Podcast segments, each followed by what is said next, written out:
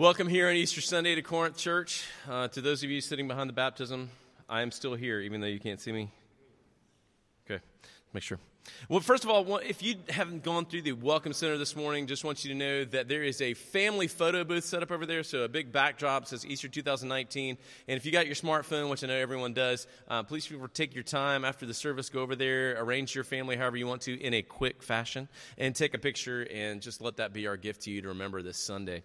Um, you know, I was looking at the resurrection story, and Bob incredibly got here to us as we have gone to be preaching through the Apostles' Creed. So, as we preach through the Apostles' Creed, we start at the very beginning of the Apostles' Creed and we say, I believe in God the Father Almighty, maker of heaven and earth, and in Jesus Christ, his only begotten Son of our Lord, who was conceived by the Holy Spirit, born of the Virgin Mary, suffered under Pontius Pilate, was crucified, dead, and buried. He descended into hell on the third day he rose again from the dead. And so Bob, of course, who is an amazing mathematician, timed it exactly so that we would get to that part of the Apostles' Creed here on Resurrection Sunday. But when we talk about the resurrection, there's so much to talk about. And I realize that we have a huge, vast group of people in this room, some who are like John in this story. And John in this story sees the evidence, puts it together with what's going on and what he's read in Scripture, and goes, I believe. Mary, who needs to kind of hang around for a while and figure out what's going on. And hopefully she does. She does hang out for a while, and all these things come together. And her hanging out for a while means that she gets to see Jesus. And then there's Peter, who sees it and then leaves. Well, first of all, we've had all those people in here. We've got people that are like, I believe. And then we've got people in here that are like, oh, I want to hear a little bit more. And then we got some people like, I'm not sure I believe about that. And then we probably have some people that are like, I definitely don't believe. I'm here because my mom said we can only have lunch afterwards if we came to church. So I love all of you that you're all here. That is awesome. But you know what? We know that the resurrection is true not just from the forensic evidence. Now, we have forensic evidence. We're going to talk about the forensic evidence during the sermon. Things like the grave cloth, things like, you know, the way that the stone was rolled away, things that happened what to every single one of the disciples afterwards. So many things, you know, it was decided that not only the Jews, but the Romans and the Christians would all come together and say, gee, there was a man named Jesus and they, he was killed and then he's gone. And so there are all those things. But we not only know that the resurrection is true from the forensic evidence, we also know it's true from the human nature evidence of reading the story. Now, you know what? You, the only way that the human nature evidence reading the story could be any more convincing that the actual tendencies of men and women are seen so clearly in this story would have been if Mary Magdalene, we read the story and it said, and Mary Magdalene was on her way with 19 throw pillows to place in random places or the place where Jesus was laying. That would have been even more human nature. But, ladies, I want to just invite you into this first part of human nature. How many of y'all have ever said to your husband, Hey, will you get the ranch dressing for me out of the refrigerator? What does your husband do? Opens the refrigerator door, looks in, doesn't see it. He looks for five seconds, by the way, closes the door, and then turns incredulously to say, We don't have any ranch dressing. To which you go back to the refrigerator and you open it up for him and you push aside the big thing of orange juice and the milk and everything, and there's eight ranch dressings back there. He just refuses to stay long enough to look. We have that. We have the, the proof of the evidence of human nature here also. Because we have Peter, James, John, and Mary. Actually, James is not there, but Peter, John, and Mary, and they all show up. And what happens? Peter and John look in. Uh, don't see anything. All right, later. To which Mary, of course, is because women, you all, you, you, you're, you're gluttons for detail. It's why we can decorate for a bridal shower as men in 15 minutes and you take five hours. We don't know what you're doing in there. But she stays and she's an attention to detail, and you see the characteristics of both men show up so clearly in Scripture here. And so we're here today because we're celebrating a historical event that happened. We're not, we're not here commemorating a philosophy that we all believe in. We're not here more memorializing something that may or may not happen. We're here 2,000 years later because of a historical event, and that event is the resurrection of Christ. And so if you want to follow with me in your scripture, we're going to go quickly and I'm going to jump through each one of these scriptures verse by verse and go. So turn with me to John chapter 20. We're going to be in verses 1 through 18. And so we start with verse 1. And in verse 1, we see Mary's broken eagerness. In verse 1, you see Mary's broken eagerness. She is driven by grief and she is driven by loss. And what does she do? She goes to visit the tomb. You and I see this all the time. The person may be gone, but there is some kind of power in returning to the place where that person is buried. And we see it over here in Oakwood, and we see it over here where uh, we even have our Corinth internment here on, on the property. But there is something that has driven her in grief and loss to go to the grave and when she gets there, the massive stone, remember, this was not a stone that Mary could have even moved, but this was a stone that would have been a team of people. The stone is moved away. And this was alarming for several reasons, but for the main reason was it happened at dark. And teenagers, just like your parents tell you, nothing good in a graveyard happens at dark, just kind of like nothing good on a date happens after midnight. So that's why your curfew is 11. Suck it up. So, but verse 2 she, she, the, the, the stone being turned, the, the seeing it, what has happened after dark, causes great alarm and fear because what's she going to fear? What has happened after dark is someone has come in and stolen Christ's body. Someone has come in and taken him. And so she fears treachery by the Jewish leaders, and so she runs back to get help. And as she runs back to get help, she, she gets John and Peter. Now, don't make too much out of this, why one was faster than the other. My theory is just that John is younger than Peter. Right now, if somebody came back and said something happened and they came and got me and Kevin, Kevin would whoop my butt to wherever it is we're running to. He's younger than me, he is more spry, and that's just what happens. So John outpaces Peter to the grave. So when they get there, you, you, you got to remember, don't give these people t- such a hard time about kind of like staying on the outside of the tomb. It's a tomb. It's just now getting light. You know that kind of eerie time in the morning. Maybe it's foggy. I don't know if that helps you think about it kind of like this morning. But they're outside the tomb, and there's got to be a little bit of a fear and trepidation about going into the place of the dead, going into where someone dead has been. And so there's a little fear here in verse chapter in verse 5, 6, and 7.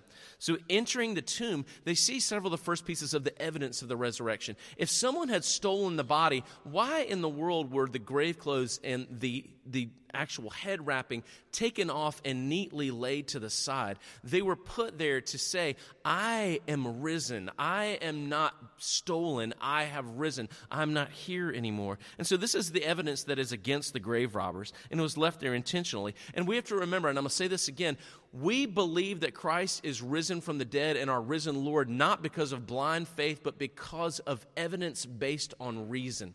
Anyone that just says, Well, I have blind faith that Jesus raised from the dead, I would, I would actually tell you, you have no faith. You have superstition because we have faith based on evidence and based on reason.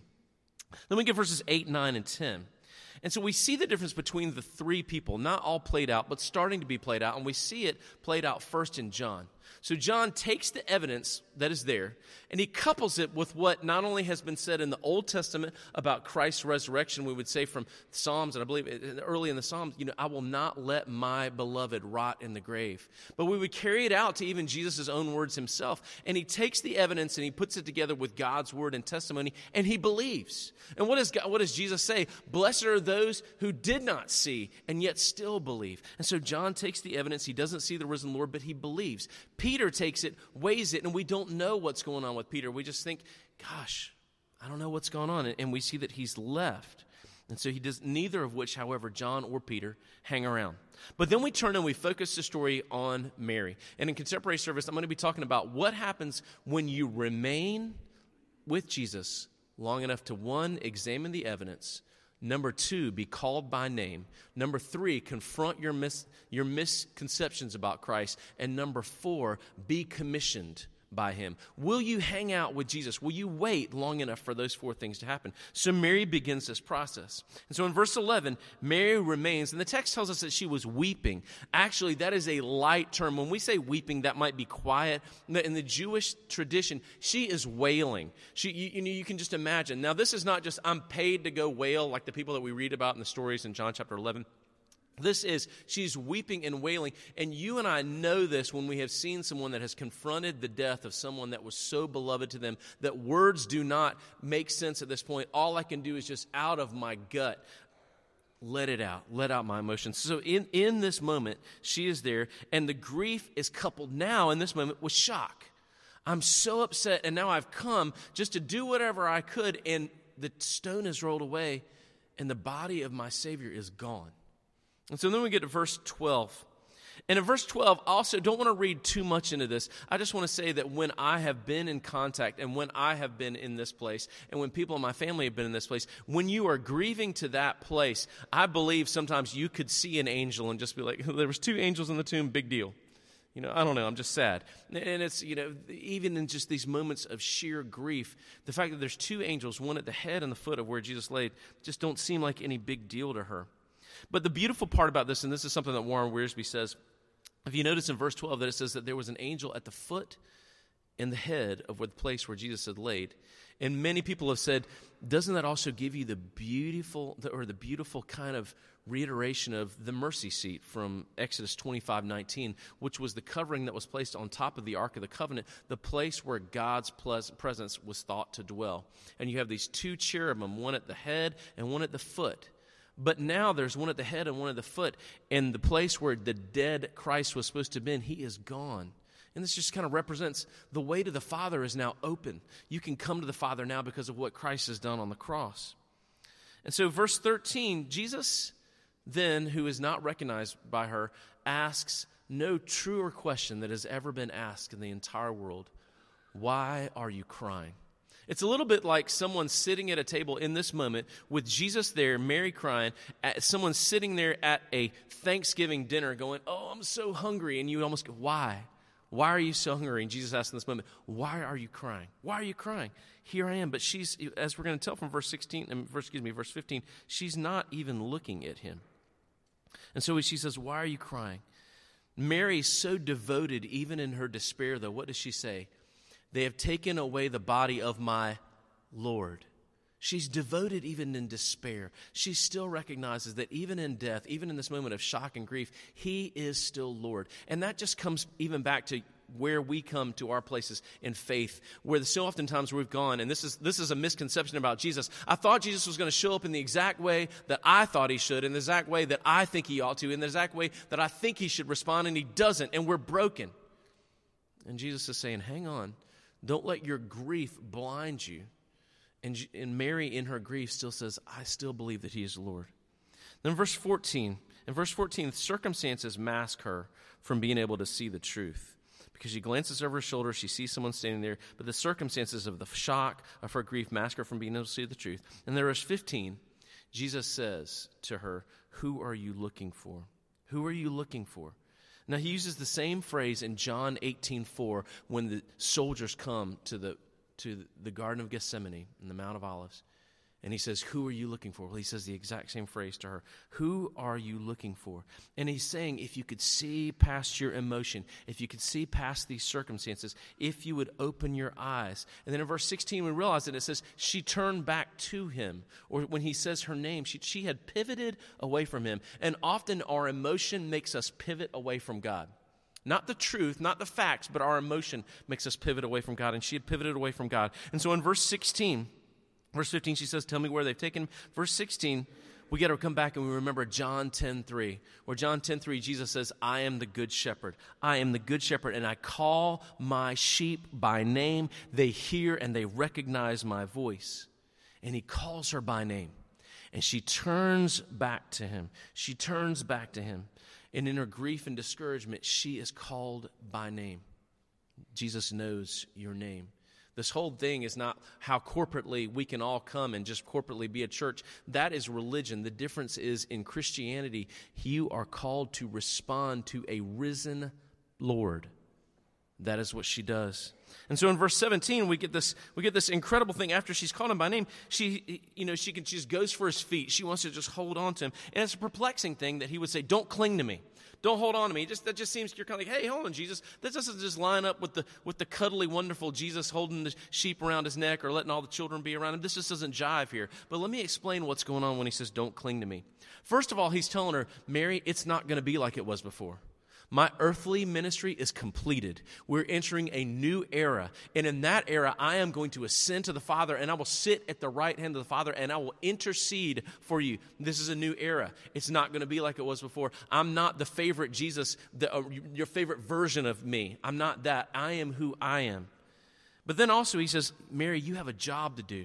You have a job to do. And we've got to stop and realize right now that Mary is the first person commissioned to share the good news of the resurrection. So, anyone that would ever say, well, Christianity is this thing that just keeps women down and just holds them down, I want to stop you right there and say, in a culture that didn't have anything to do with women, women were possessions, women were to be silent. women are the ones who are at the cross. Women are the witnesses of the resurrection. And a woman was the first person who was commissioned to go and share the good news of the resurrection of Christ. You're commissioned. And then he says these words Don't just go and say that our Father, but he says, Go to my brothers and tell them that your Father and my Father, your Lord and my Lord, your God and my God, and go and tell them. And this is first time too that we've been fully adopted into the family. It's not just ours, it's your Father. You can call him your Father. And then we get verse 18 Mary is faithful to the task. And faithful to the task, with her devotion, she goes and she shares it with these timid men who are then later on in the next text still hiding out in a room. But she, even in despair, would not give up on calling Jesus Lord. And then he revealed himself to her, called her by name, and commissioned her. Unquestionably, the story in front of us on Easter Sunday is the greatest story of death to resurrection, of despair to hope that's ever been told. But there are always versions of those stories that remind us of God. And you've heard the Lauder story this morning. What a, wonderful story of God's grace poured into grief. Over to my left is a family that uh, just, the, the donor family just met the recipient family with a heart transplant this past couple of days. So they they're here in church together, donor family and recipient family, and there's a story out of death and grief, uh, out of which emerges life. Well, the story that I want to start with is not anywhere near as cool as either one of those. I'm just telling you. But I had a little uh, sort of death to uh, new life story this past week. By the way, I, I, always try when we have a lot of guests. I feel like I should remind you or tell you that at the 8:30 service, Pastor Paul and I share the sermon time. This isn't like oh, like I thought we were done with the sermon. What's this guy doing up there? So we both preach at 11 o'clock, and we preach part of our sermon at the uh, 8:30 service. That's how we do things around here. So I, I, got a couple pictures to show you with with my story, and uh, uh, the the theme of my message is letting go of Jesus. But l- let me go to this this uh, picture here. So down in our basement, is that going to work for me? Go ahead and click. Then, if I say click, wait a minute, helps to turn it on. Okay, I'll try it again here in a minute. So, down in our basement, the only basement we have are a couple of stained glass windows. We told you this is our 150th anniversary. And uh, so there are some neat tie ins here. They're getting ready to renovate our offices. And I, have been looking at these two stained glass windows that were in our old downtown church. Some of them have been restored lately. And I've been thinking, you know, it'd be so cool to restore those somewhere during our office renovations. So the one on the left is the sower and the seed. I'll tell you more about that a little bit later. But the one on the right is actually the story that we're talking about today. So I've never gotten a really good look at this. So Joe Condelis over there uh, is a video guy, and he had some lighting, and we went down there on Friday. And so look at this picture on the right now, and watch what happens when we put some light in front of it. And that's been sitting in our basement for 60 years with nobody able really to see it and appreciate what's down there. So this is the, this is the story that we're on today. And here's Jesus showing up with Mary Magdalene weeping at the tomb. And whenever I see sort of artwork, it helps me visualize some aspect of the story I hadn't thought about. And at first, I was kind of pushing back against this because you'll notice that you don't see uh, nail prints in Jesus' hands or feet. And we've had some conversations this week in a couple of my Bible studies about how much of Jesus' suffering was still visible after the cross or after the resurrection. And in this one, there's none at all. And I started thinking about that because there are stories like Jesus appearing to Thomas where he says, Look at my prints in my hands and feet. And on the Emmaus Road, where he does the same thing. And even in the book of Revelation, it says that Jesus appeared as a lamb having been slain. But then I wondered, you know, maybe I've never really thought about that enough. Is it necessary if Jesus has scars in one appearance for them to be visible everywhere he is? If he has this resurrection body and can walk through doors and come back, isn't it possible that when people needed to see the scar, they, it was there? And when they didn't need to see the scar in his resurrection appearance, that it wasn't there? So I don't know whether there's anything to that or not, but just looking at this, I'm going like, I want to see this story again with fresh eyes. I want to see things, hear things I've never seen before. And that led me, and Pastor Paul's already gone through the whole story, so I won't do what I'm going to do at 11, which is what he just did, and go through the story. I want to jump to verse 17, which was the place that I saw a number of things that were sort of fresh and new for me in the story of Mary Magdalene and Jesus. So, what Jesus says to Mary Magdalene when she turns around is, Do not hold on to me. That word uh, is sometimes translated, Do not touch me. Touch is way too mild a word. This is actually a word that means to hold on, to grasp, to sort of entangle two people together. So it's even used in some places, it's not the implication here, but it's even used in some places, this same word, as a sensual or sexual embrace. That's how powerful this word is. So don't think of Mary just going like, you know, she's kind of patting him or whatever. She has wrapped her arms around him and she is not letting go. There's a huge, tight embrace here, and Jesus says, Stop grasping me like that. Why? Because, and the word for is, is important here because I've been pondering this week why is the don't hold on to me connected to the ascension? We're just here on resurrection day. The ascension is not going to happen for another 40 days. So, why does the ascension come out of his mouth? This is the first thing we hear Jesus saying after his resurrection, and he's already talking about ascension. And he specifically ties it together with this little word for, I have not yet ascended to the Father. And probably the reason for that is, going back to ascended again, so, the, probably the reason for that is that Jesus had told his disciples, It's going to be better for you if I go away. So, what Jesus is reintroducing here is the idea that he's going to have to leave, but she's holding on to a vision of Jesus that is less than what she really needs. She's holding on to a limited Jesus, and the one who is standing in front of her is so much greater than the one she last saw. Not only on the cross, but really through her whole experience with him, this Jesus is actually so much better. So don't hold on to this Jesus that you think I am. I am I'm getting ready to ascend to the Father. Instead, he says, Go. Uh, all right, there we go. Go. Come on, Bob.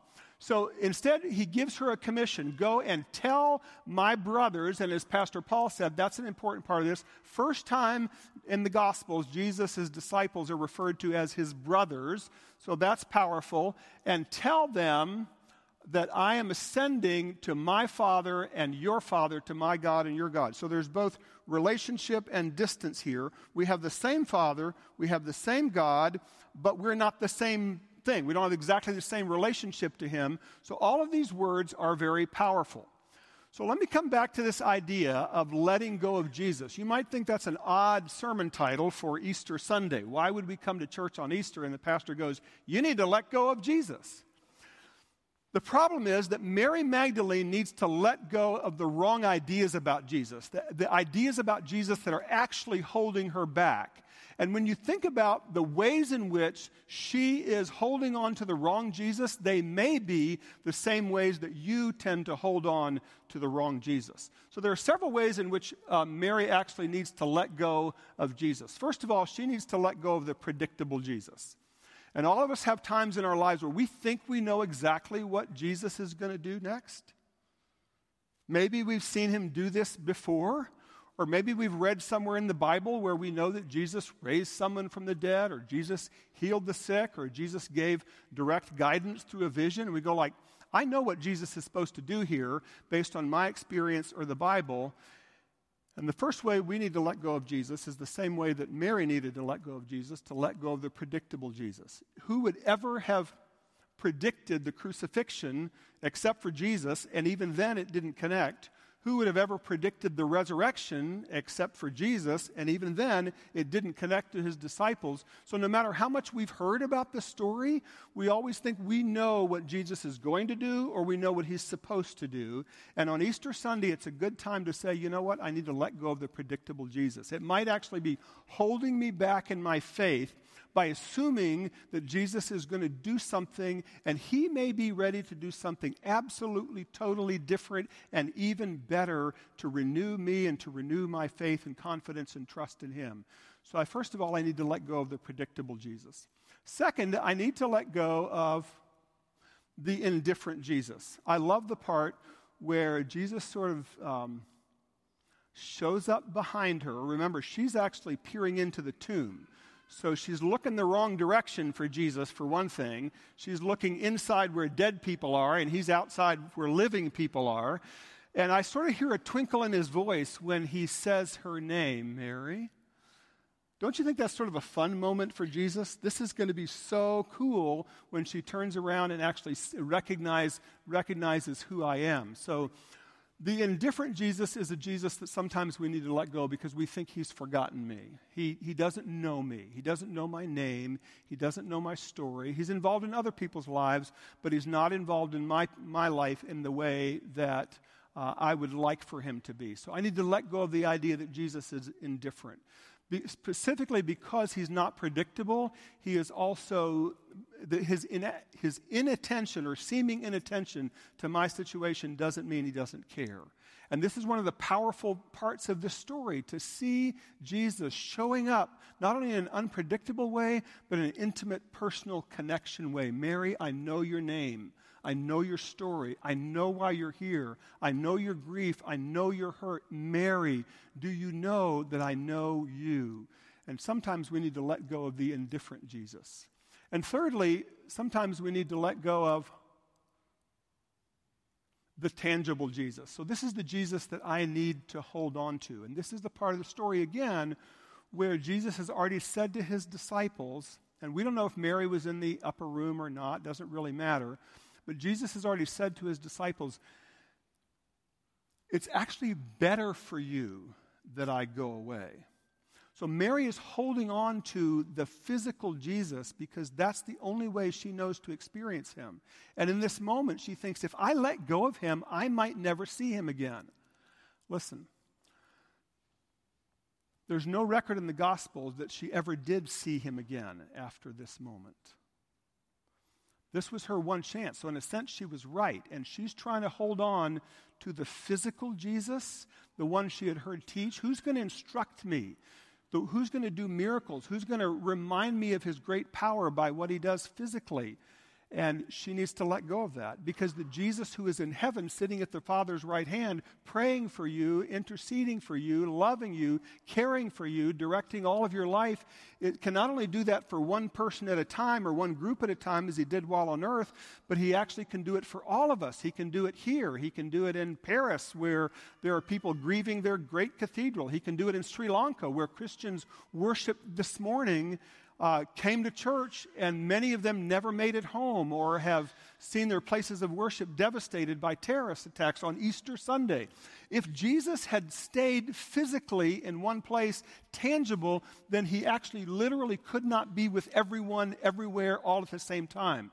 So that's why Jesus says, I am ascending to my Father because what's going to result from that is actually going to be better for you than having a tangible Jesus. I can be with you wherever you are, whatever happens, all over the world from now until the end of time. So Mary needed to let go of the tangible Jesus.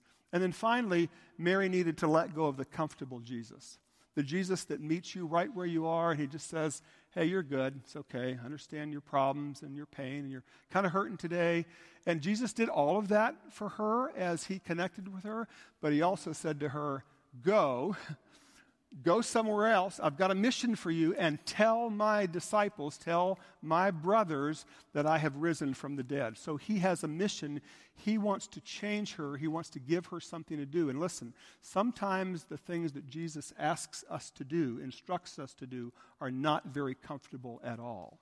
So if you've come to church today and you're thinking, okay, this Jesus who rose from the dead, that's a pretty cool story, and he's going to leave me exactly like I am, Jesus never leaves you exactly where you are. So we need to let go of the comfortable Jesus as well. So let me close by coming back to that other picture, that other stained glass window that's down there in our basement.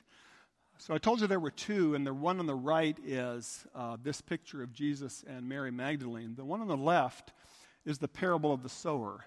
And I have to tell you that honestly, the one on the left is the one that first got my attention because we're getting ready Tuesday of this week to begin demolition in part of our elementary hall that will turn those classrooms into offices, and later we'll turn the offices into classrooms. So, in the process of that renovation, I went back and I thought about this stained glass window again, and I thought, not just for me, but hopefully for pastors who follow me for, you know, a century or two or more, I would love them to have this, the parable of the sower right there in the office. So we're going to restore this window on the left to the pastor's study with a light behind it so that the pastor and everyone who comes into the pastor can, can remember this is the job of the pastor. And this parable, Jesus says when he interprets it, the seed is the word of God. So probably some of you know this parable. Let me show you what this, so I've always looked at this and said, boy, the, the face is kind of just plain tan and there's not a lot of detail in the story, but still it's got a good image, right? So then we backlit it on Friday, and this is what it looks like. You can ooh and ah now. So I've n- not only never seen the face and the features there, but I've never seen the handful of seed being scattered along. And that's what a pastor does. We share the Word of God. The reason that's a comfort for me on Easter Sunday is because there are there have certainly been times through my pastoral ministry, and the gray hair is is is good for you after a while. Where I think, man, everybody's going to be there on Easter Sunday. It's all the pressure's on me. You know, I got to hit one out of the ballpark. And the older I get, the realize the more I realize I don't have to hit anything out of the ballpark. I don't change people's lives. What I do is scatter the seed of the Word of God and allow the Holy Spirit then to water and fertilize and change lives. So, why is that important for today? Because Pastor Paul and I and our worship team up here have simply been presenting for you again a fresh message about Jesus and Jesus risen indeed. But what you do with it is now up to you in response to the Holy Spirit. I'm not in charge of that. I'm simply saying that sometimes the Jesus that you've been holding on to, maybe even the Jesus that you have been uh, creating distance between you and him because of some disappointment or because it doesn't seem like he's real or because it doesn't seem like he's involved, friends, you need to let go of that Jesus. Whether you do or not is up to you. But you need to let go of that Jesus and hold on to the Jesus who is risen, who is Lord, who is in heaven, who is real, who is wanting to direct and have every aspect of your life under his guidance and control. That's the Jesus who loves you and who knows you. He gave his life for you on Friday. He paid for all of your sins. He rose again on Sunday that you might know he is Lord of heaven and earth. And he lives not only to make intercession for you, but lives that you might know that God has entered our world, has conquered death, and our lives matter nothing at all unless they are connected eternally to Him. What will you do with that Jesus, the real Jesus, on this day? Let's pray together. And take a moment just in quiet. And for some of you, He always seems very real and personal and connected. And for some of you, he hasn't seemed that way for a long time. And I just want to tell you that he's so cool about you just saying that to him. He's all right with you saying, I've been disappointed in you, but I want to know you. I want to hear you say my name. I want to follow you. I want to trust you to forgive my sins and to give me the courage to live for you. Say that to him in these moments of quiet. And if there's some way you'd like to follow up with that, I can tell you that I and lots of other people here would love to talk with you further about what it means to walk with Him and to trust Him and obey Him.